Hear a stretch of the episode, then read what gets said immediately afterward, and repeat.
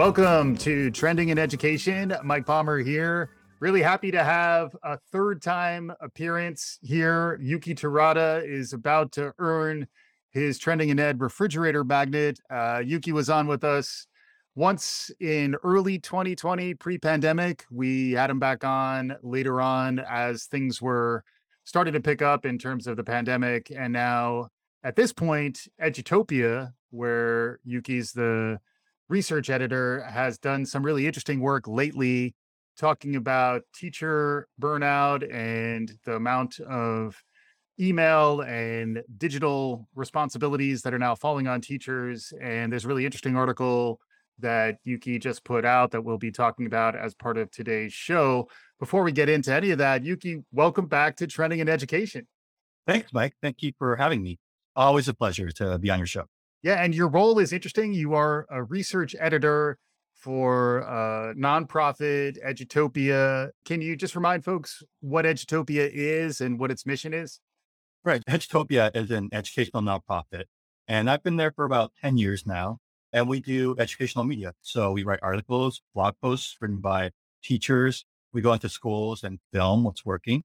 So we're very excited to really showcase what's working in education and to help teachers navigate the world of educational research, effective strategies, classroom strategies. Yeah, it's great stuff. And I've stayed on your mailing lists and track what you're putting out on Twitter and elsewhere. And that's part of where I saw this recent article titled Defending a Teacher's Right to Disconnect. Remember personal time? For many educators, technology has driven it toward extinction, and it's time to get serious about reclaiming it, which certainly captured my attention. And to my previous point, you know, last time we talked, it was relatively early in the pandemic, but the world of education has changed. You're focused really on K 12 education and the impact that the pandemic and the digital transformations we've seen in the last two years have had on what it means to be a teacher. Can you describe a little bit about what led you to write this article? And I will say it's really well researched in that there's plenty of useful references to other articles and other research that is happening in the field. But can you describe a little bit about what drove you to write this article? This has been an issue that we've been thinking about for a long time because it's hardly new. You know, the, the pandemic make, made things worse.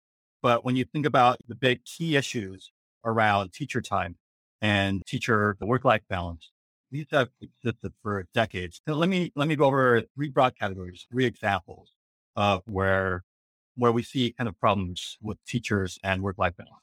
So first, out of pocket expenses.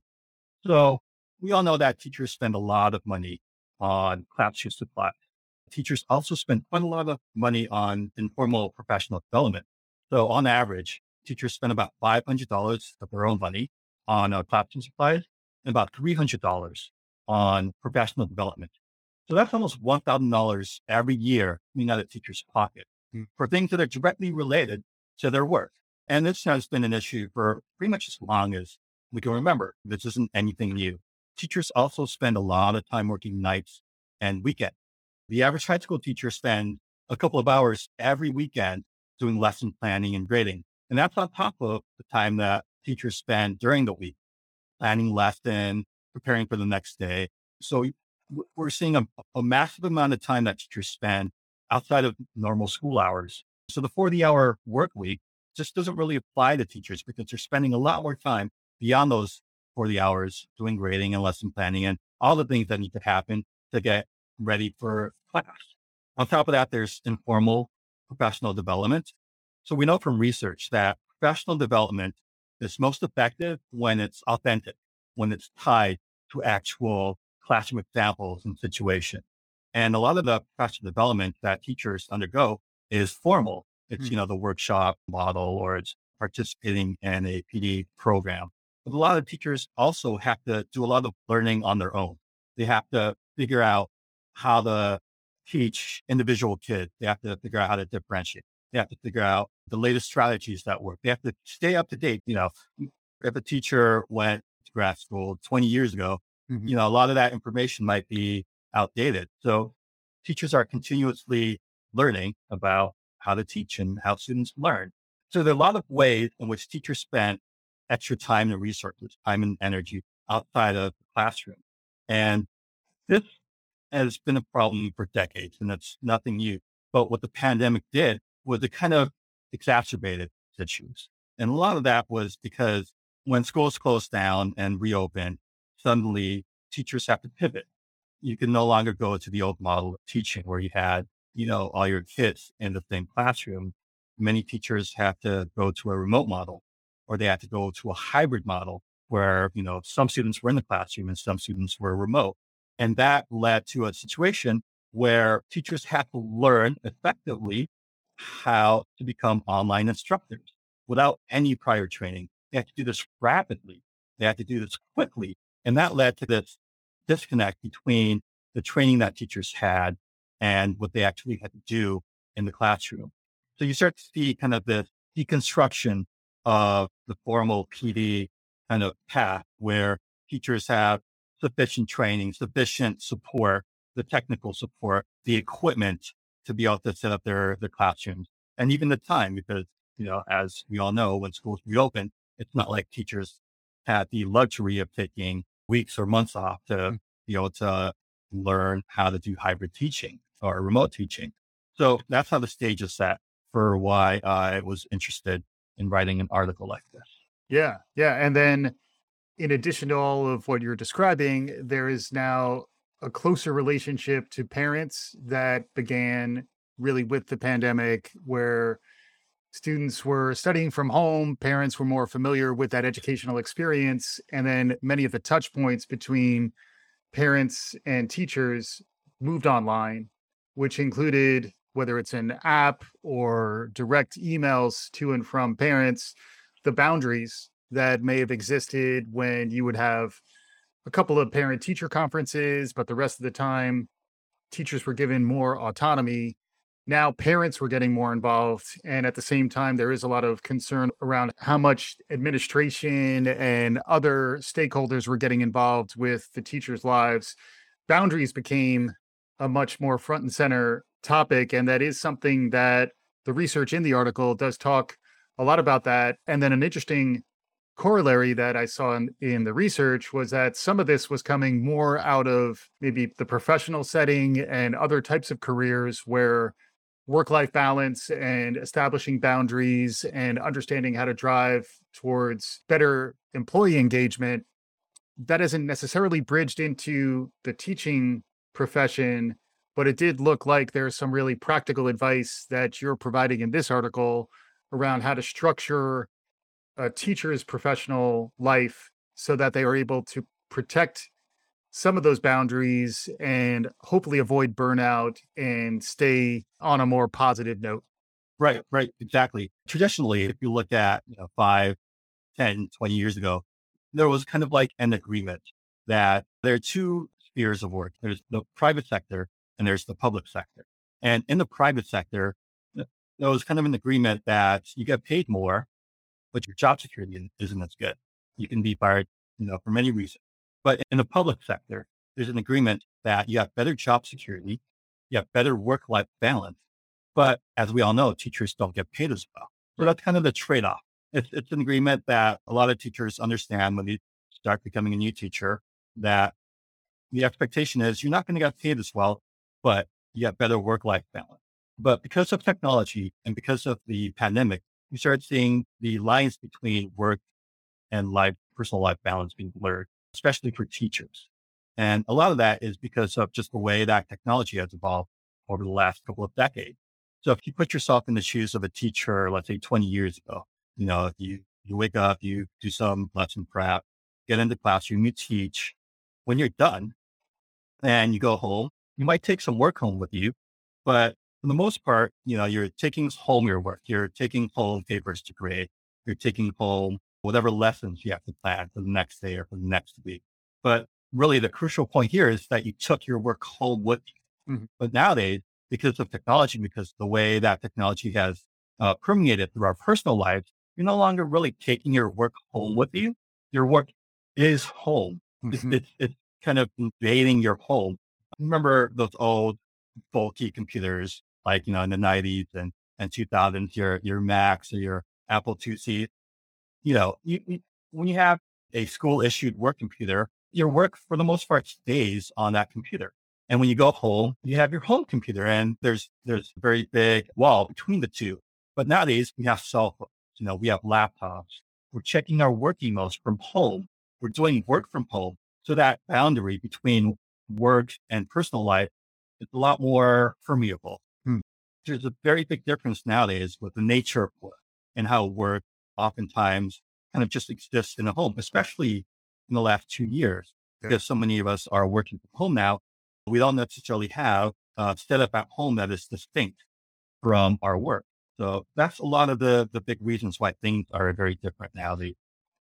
yeah, exactly. And then there's a movement, uh, right to disconnect is one thing that I saw in here. I also saw you cited a 2017 study, which I had looked at. I, I think we even talked about it on Trending in Ed back then about how our cognitive performance declines when a cell phone is even within arm's reach, and that we actually perform better when the cognitive load of thinking about what might be on our phone is removed from our lives. And there's a lot of research cited in your article and elsewhere that says the tax, the cognitive tax, the emotional drain that this constant on 24 7, always available mindset is weighing on us. It's something we're aware of in our professional lives. It's something that's more on the private sector side. There's more research about it. But it was really interesting for me to see that through the lens of a teacher. And then also the idea that there's a movement, you know, you do see it in Europe more now that employees' rights, among those rights are the ability to disconnect and actually have some time, some restorative time away from work that ultimately makes you better. You touched on that really throughout the article. Can you provide a little more detail around how this awakening, I guess, is starting to inform how we think about the teaching profession? Let's talk about cognitive load and the, the cognitive tax. So, merely having the presence of a cell phone we've seen this in studies on high school students and, and lots of studies on college students in particular. But we have seen, seen this in K 12 that simply having the presence of a cell phone is enough to be, to be distracting. That you don't actually have to have, you know, those alarms going off or those notifications going off. Simply having that open channel is enough to draw cognitive resources away from whatever the student is trying to focus on. So for teachers, the same also applies that simply having your work email on your phone and knowing that at any time a student might have a question or a student might have a problem with technology, especially during the pandemic when teachers were spending so much time troubleshooting problems because of this rapid adoption of technology mm. that you didn't want your next day, you didn't want to spend, you know, half of your next day troubleshooting problems because once you start doing that, then everything cascades and you're late. And then, you know, if your lesson gets late, it's not like you have a lot of space to kind of just delay everything. Because on top of the curriculum, you also have to spend time making sure that students are able to actually access the lesson and able to learn to do their homework and to be able to actually use, you know, whatever LMS that you're using and mm-hmm. not have these small technical issues kind of obstruct student learning. Just the mere fact that a teacher can check email, then an email can come in at any time, and that this email might be the kind of email that needs to be addressed immediately. It's enough to kind of distract teachers from their own personal lives. So, I mean, it's called an always on mentality. Mm-hmm. The idea that a teacher is always a teacher 24 seven, that they can't go home and, you know, be themselves and not have to think about teaching or not have to think about their students. And of course, you know, teachers are altruistic. They're always thinking about their students.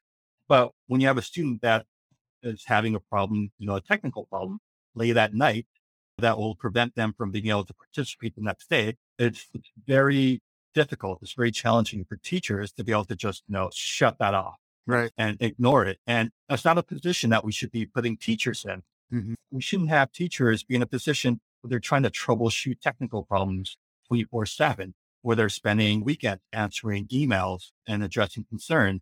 So a lot of this isn't just identifying the issues, but also kind of creating the boundaries making the boundaries more explicit and saying that these aren't problems that get solved on their own, that we need to be very intentional about protecting a teacher's personal space, about protecting, about maintaining that work life balance.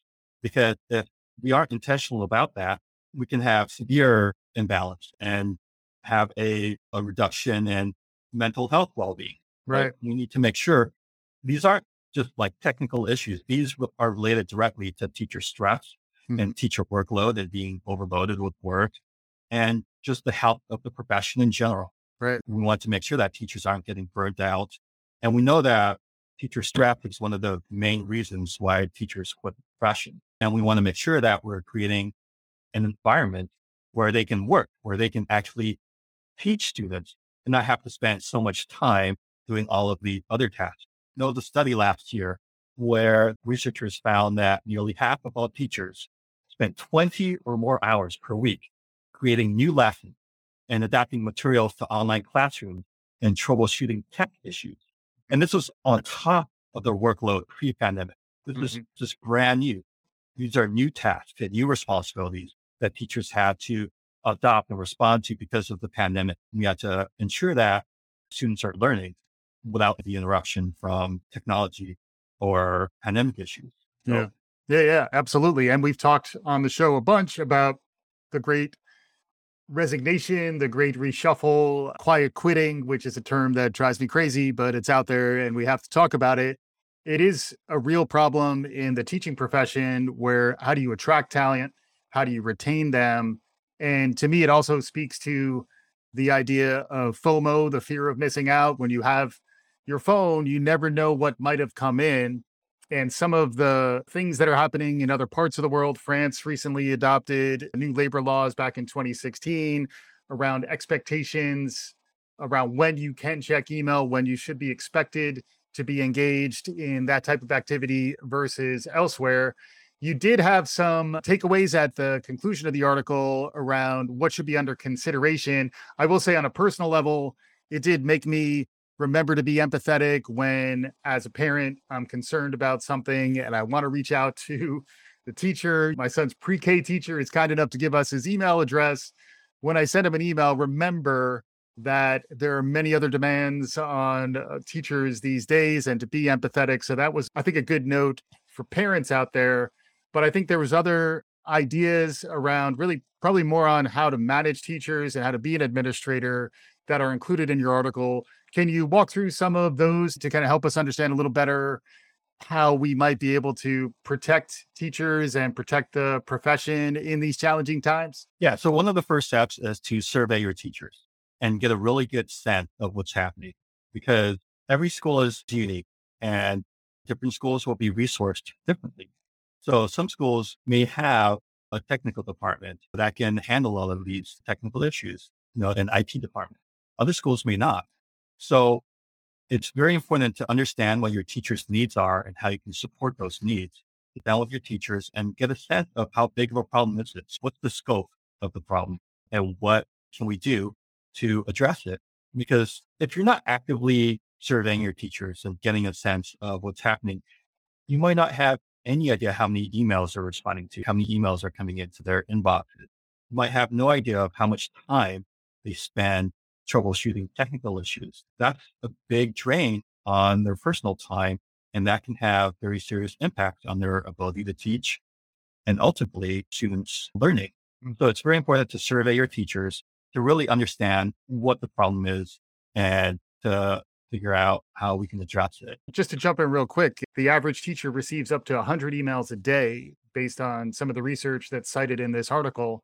Right. That was that was kind of mind-blowing to me because I didn't I didn't realize the scope of email volume. That's right on par with like a management position in the private sector and in those cases email is a much bigger part of your job. It almost seems like there's a job design problem for teachers nowadays, a lot of new responsibilities have been quietly added to their plate, and there hasn't been enough thoughtful job design to kind of clear some of that noise from their jobs so that they're able to be more effective.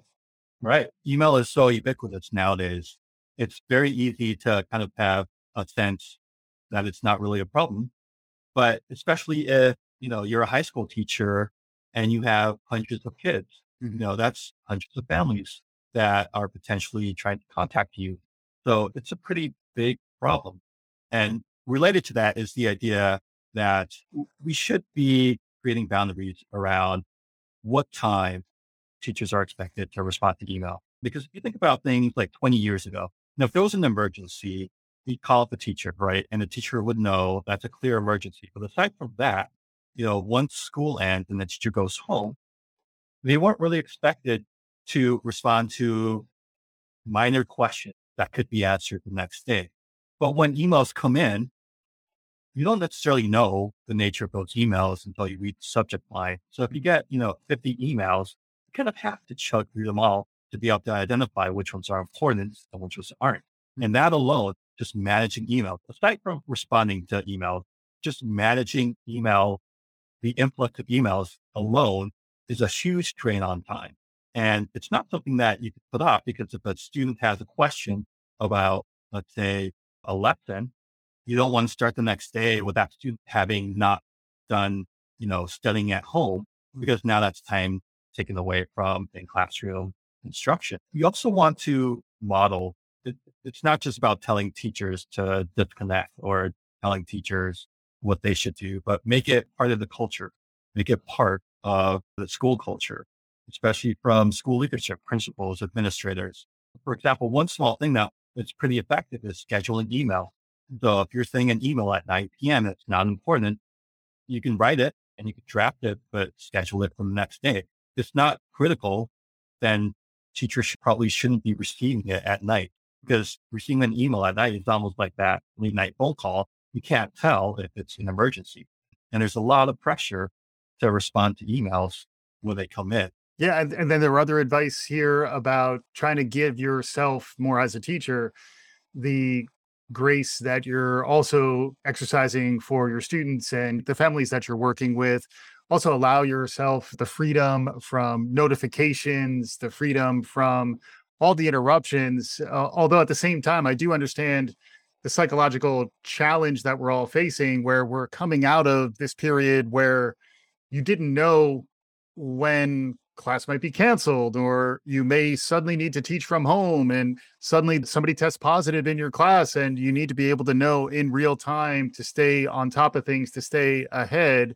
So while i understand the recommendations based on the research and the stuff that we all need to do to build those boundaries in some ways we've been conditioned to be hyper vigilant and totally plugged in and i imagine teachers in particular who are on the front lines of all this these days it's got to be really hard to unplug. Yeah, that's a really good point you raised, Mike. Understandably, when the pandemic happened, teachers did have to be online quite a lot, a lot more often, just because they had to do so much work with addressing issues that came up. But we have to make sure that that doesn't become the new normal, that being always on, having that always on mentality and being vigilant about checking emails, that we need to make sure that we pull back from that and that mm-hmm. we really just bring things back to a more reasonable level where if it's an emergency, then call the teacher. Otherwise, save it for the next day. Because we know that being able to disconnect and being able to have that personal time is not just beneficial for the teachers, it's beneficial for students as well. Because yeah. see teachers doing a better job teaching. Teachers who are happy and healthy will have happier and healthier students. Absolutely. And it's also as we maybe pivot beyond this particular research effort, it also looking ahead is a time if assuming we're going to continue to use the digital tooling that in some ways was a benefit it was certainly a, a, byproduct of the pandemic but now there's new tools that are maybe a little better integrated we also think about our digital presence a little more centrally nowadays to me it opens up questions around how do we think about other roles that may need to be added, whether it is almost like a concierge or an instructional designer.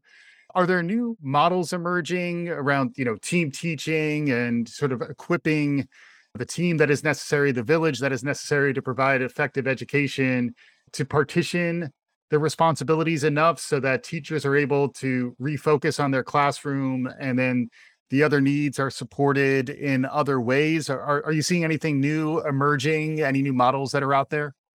Well, we're seeing much more attention being paid to the technological infrastructure of schools. And one way that this has come up, it's actually pretty interesting, is because of cybersecurity, because of the recent LAUSD hacking. Schools are being targeted because they have weak technological infrastructure. And if hackers can come in, steal student data, it's one thing to get your data stolen as an adult, hmm. uh, but you know, to have your social security number or personal information being stolen as a kid, mm-hmm. you know, now you have a lifetime of headache so we have to make sure that we're protecting kids. The same way the pandemic helped to reveal a lot of the inequities in education. Right now, we're seeing these issues crop up because when you have a, a school or a district that doesn't have adequate resources to have a robust technological infrastructure, then you can have these situations where that weakness is being exploited, in this case by hacking. Mm-hmm. So it's important to have a robust IT team, not just to benefit teachers, but just for the overall technological health of the school. It's something that if we don't address, it'll just bite us later on in surprising ways. Yeah, I still remember Bart Simpson hacking into the Springfield school system to change his grades, which was many years ago, but but those types of things are becoming real and to your point, hackers are looking for the less secure, more valuable, for lack of a better word, systems for ransomware opportunities in particular. And that's one where, as you're mentioning, the LA school district was recently hacked. And, you know, that's just what goes public. A lot of those types of breaches and those types of attacks frequently are handled below the public attention because frequently that's what the hackers are threatening the school district with, which is really interesting.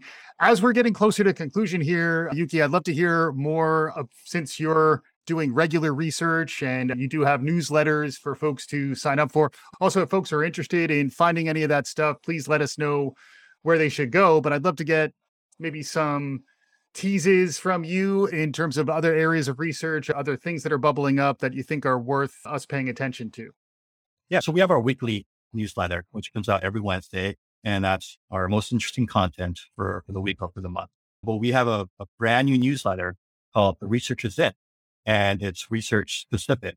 So it's pretty robust. We have a lot of original content that goes into that newsletter. We have research highlights that you can't get on Edutopia or anywhere else. We write these specifically for the newsletter where we summarize four or five really interesting really relevant pieces of our research that are recent. We also showcase our recent research articles. So anything I've written or anything that our other writers or other journalists have written for Edutopia. And all of that comes monthly in our Research and newsletter.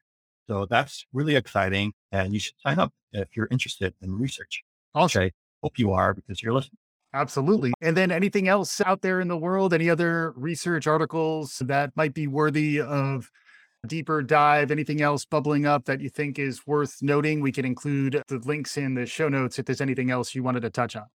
Yeah. So my last article was looking at the psychological cost of high stakes tests. And really what I wanted to do was take a look at what's happening inside a student's mind, not just when they take a test, not just looking at anxiety or cognitive load, but also looking at what are the health consequences before the test and after the test? What are the consequences for student identity. I came across a lot of very interesting research, for example, looking at third graders who are taking standardized tests, you know, in third grade. They're, they're too young to be aware of what a standardized test is, but they know that it has an impact. And they don't necessarily know the difference between something that is summative versus something that is formative. Like, you know, these are teacher words. They don't know that if they take a standardized test, that it's not necessarily a reflection of their own ability, but it's just a diagnostic tool that the school is using for aggregate student level data. But students, when they're sitting, you know, in the classroom, just filling out Scantron forms and taking a test, which is pretty aggressively trying to identify their vocabulary knowledge or their math knowledge or their science knowledge, they don't necessarily understand the distinction between, oh, this is a test of my own personal skills and abilities and knowledge versus, oh, this is something that the school is using. So we're seeing kind of this huge cost, this huge psychological cost of these tests. And we're not really doing a good job telling students that all the stress that they're experiencing, all the anxiety, these are high stakes tests for the schools. The students are oftentimes thinking that these are high stakes tests for themselves when they're young, when they're in elementary school. And that's on top of all the research that we know about on high school students feeling stressed out about tests yeah. and feeling like these tests aren't necessarily a reflection of their learning or even the reflection of their own identities, because oftentimes students will excel in school, yet not do well on the test. And now they're questioning, know, whether or not they're a good student. They're questioning whether or not like they're a math person simply because of how they're performing on these tests. Mm-hmm. Um, and all of that is on top of, you know, the sleepless nights, cramming, and all of the stress that happens before a test and during a test. So that's my latest article. And I dove really deep into the research and I take a close, hard look at not just the impact of tech as you're sitting down, but what are kind of the larger consequences of high stakes tests and what's happening to students. Yeah, it's a great read. I did just check it out. You are outlining the movement towards test optional. It's also interesting research about cortisol levels and stress hormones and the level to which some of us are triggered. It is fight or flight. Some of us are a little more ready to fight. But those of us who might be better at those tests are more likely to have been raised in a culture of privilege where testing is sort of baked into how we operate from an early age. And it isn't always a reflection of how we're going to do later on, whether it's in college or in our professional lives, where increasingly what's being measured is the ability to collaborate, the ability to engage socially and flex other skills that maybe a traditional standardized test isn't necessarily going to capture. Really interesting read. Always interesting to stay on top of the work that Youki and the folks at Edutopia are doing. I would recommend it. We're going to include links on the show notes for this episode. As we're wrapping up, Youki, I do like to give folks some parting shots, some closing thoughts as we conclude here. What should folks take away from this conversation as we're wrapping up? Folks should take away the idea that oftentimes teachers are experiencing things that aren't very easily shared in a public setting or in a school setting or with mm. parents or with administrators. And all of this research isn't necessarily to solve things because sometimes the first step is knowing that there's an issue, that knowing that there's a problem, knowing that teachers are being overwhelmed with work or teachers are feeling like they don't have enough space to themselves at home, enough space to spend time with their friends and family. So for, for me, a lot of this research isn't really just trying to figure out what the solutions are, because sometimes we have to get a, a good sense of what the problem is. We have to get a good sense of what teachers are feeling and experiencing. And then we can use that as a starting point to start talking about solutions. But you can't solve a problem if you don't know that it exists in the first place. And a lot of these problems are hidden. A lot of these problems are very difficult to bring to the surface because when you're talking about like the boundaries between work and private life. Like that's not something that you necessarily see in the classroom, or it's not something that surfaces, you know, during conversation at school. It's something that you really have to dig into and you, you really have to be proactive and intentionally talk to teachers to get a sense of what the scope of the problem. Absolutely. As G.I. Joe used to say, knowing is half the battle. right so we have to at least raise the awareness and then operate from a place of grace and empathy. Just like we've been talking about how grace and empathy are important with students, it's critically important for teachers. And it's wonderful that the work that you and folks at Edutopia are doing is really an advocacy role for teachers, a place where they can feel like they have that support. So good on you. And thanks again for joining Youki Terada, the research editor at Edutopia. Always a pleasure to have you on the show. Thanks, Mike. Wonderful being here.